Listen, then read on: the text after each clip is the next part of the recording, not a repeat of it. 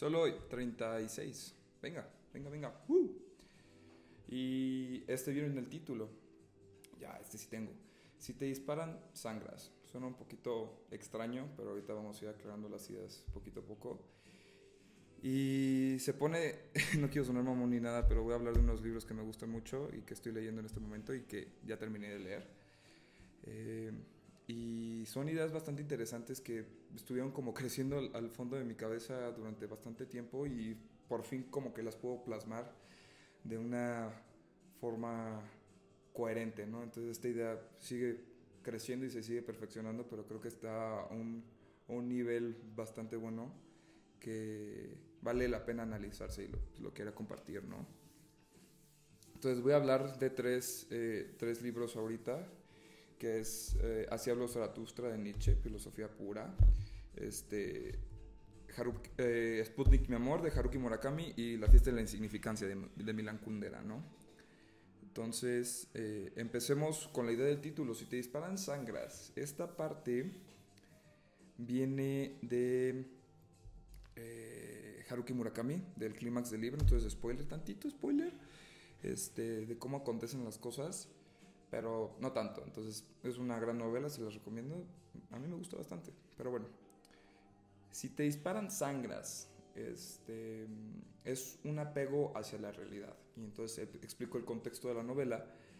Está en una entrevista, eh, rueda de prensa de estas, de estas películas, de una película, donde está el actor principal, la estrella, y el director de la película.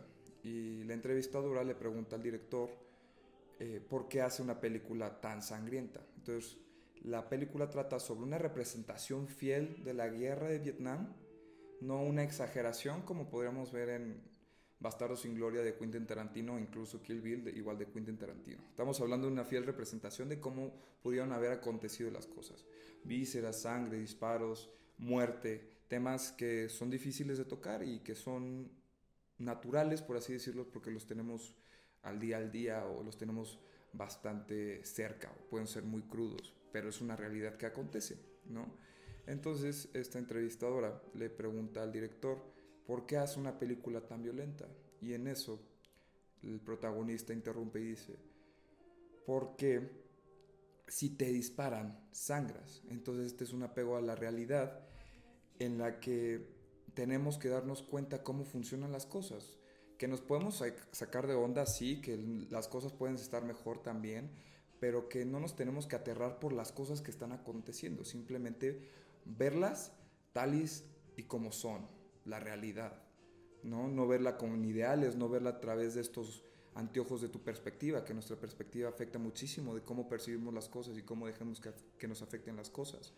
En nuestro crecimiento, nuestro desarrollo, con quién vivimos, si fue una familia este, tradicional, como muchas personas lo llaman, un poquito más liberal, un poquito más nueva, este, afecta muchísimo en cómo percibimos las cosas y qué nos asusta más y qué vemos como malo, qué vemos como bueno. Pero la realidad como tal no se clasifica como buena ni mala, simplemente está, simplemente ocurre y solo ocurre de una sola manera, ¿no? Entonces, esta me lleva a la idea de Nietzsche, que literal lo acabo de leer, eh, así habló Zaratustra, aquí está, y literal es una, es una de las notas que, que está bastante interesante. Y, y, cito, que es de Echeomo, o Echeomo, no sé cómo se diga. Eh, y añade, de este pasaje y no de otro, hay que partir para comprender lo que Zaratustra quiere. Esa especie de hombre que él concibe, concibe la realidad tal y como es ella. Es suficientemente fuerte para hacerlo. No es una especie de hombre extrañada, alejada de la realidad. Es la realidad misma. Encierra todo en sí, todo lo terrible y problemático de esta. Solo así el hombre puede tener grandeza. ¿No? Entonces, esto se puede sacar muchísimo de contexto, lo han sacado muchísimas veces. Y esta es mi propia interpretación a través de, esto sí, eh, podrá tener una intención eh, Nietzsche cuando lo escribió y mucha gente lo ha estudiado, pero esta es la, propia interpretación que, que, le he dado, ¿no? Y más eh, cuando tengo esta idea de si te disparan sangras, ¿no?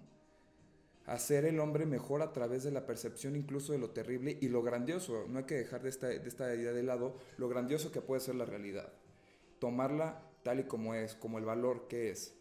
No dejarnos engañar, no dejarnos, con, dejarnos ir con ideales o, con ideas que nos hacen sentir mejor, ¿no? A lo que, y, a lo, y puede, puede sonar abrumante o, o aterrador ver las cosas tal y como son porque muchas de las cosas están mal, pero a la vez muchas cosas, de eh, muchas cosas están bien, ¿no?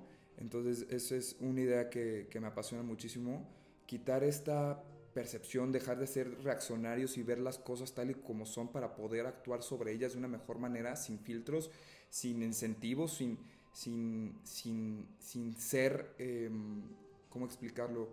Eh, literal, perdón, tomar las cosas tal y como son, ¿no? Entonces, esa, esa, esa idea me gusta bastante. Y, y, parece, y repito, puede parecer mórbido y, y, y, aterrador ver las cosas tal y como son, porque digo, de nuevo, las cosas son malas. Pero a la vez que vemos las cosas tal y como son, nos ponemos en un plan, un plano superior en cuestión de percepción. A lo que voy es, no nos dejamos guiar simplemente por lo que nos están diciendo o porque o cómo tendríamos que interpretar las cosas según este, nuestros amigos, familia, crecimiento, educación, etc. Y esta es la idea que propone Kundera en la, idea en la, fiesta de la insignificancia, perdón. Aquí está también excelente libro, muy bueno, me gusta muchísimo. Que propone también más o menos en el clímax del libro, que es, y lo hablé con un profesor de filosofía, que que el texto dice que propone que es una idea a partir de Hegel, que es el infinito buen humor.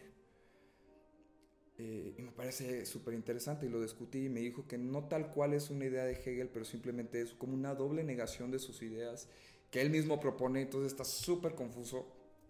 No voy a entrar a detalles, yo tampoco lo entendí al 100, pero en el momento me hizo mucho sentido, ¿no?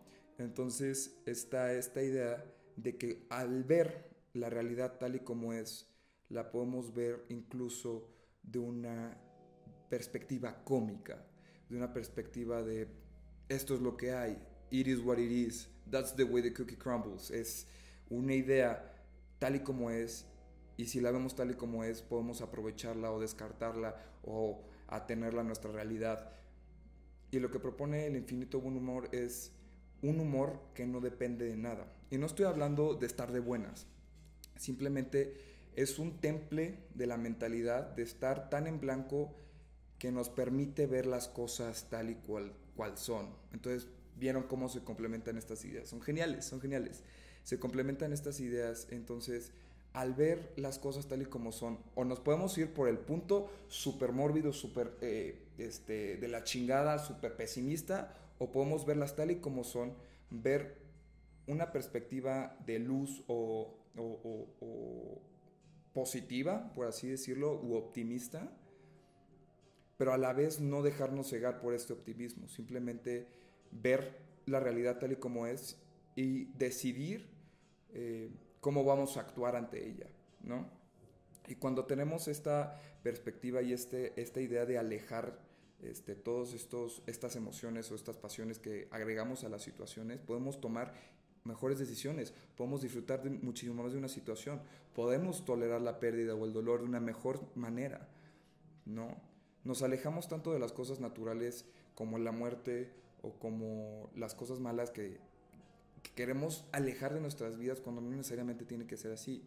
Obviamente tenemos que mejorar, obviamente tenemos que este, cuidarnos y, ser responsables con nuestro entorno y, y quitar todos estos problemas tan malos eh, para poder vivir en una mejor armonía, en una mayor armonía, ¿no?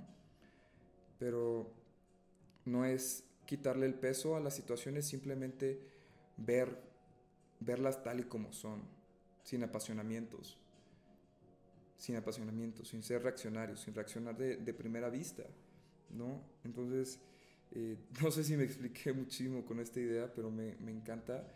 Y, y no, no, no y, y ser eh, y ver la realidad tal y como es y dejar de ser reaccionario no implica estar separados de la realidad, simplemente es verla tal y como es, no blanco, no, no blanco, no negro, sino con el gran matiz de colores que tiene la situación, con la gran eh, posibilidad de interpretaciones que puede tener una situación, una misma situación, desde distintos puntos de vista. Y esto también nos invita a no querer tener la razón, que es de algo que ya, que ya hablé. No querer tener la razón también te libera de muchísimas cosas, ¿no? Entonces, eh, un infinito buen humor que solo depende de sí mismo porque vemos las cosas tal y como son.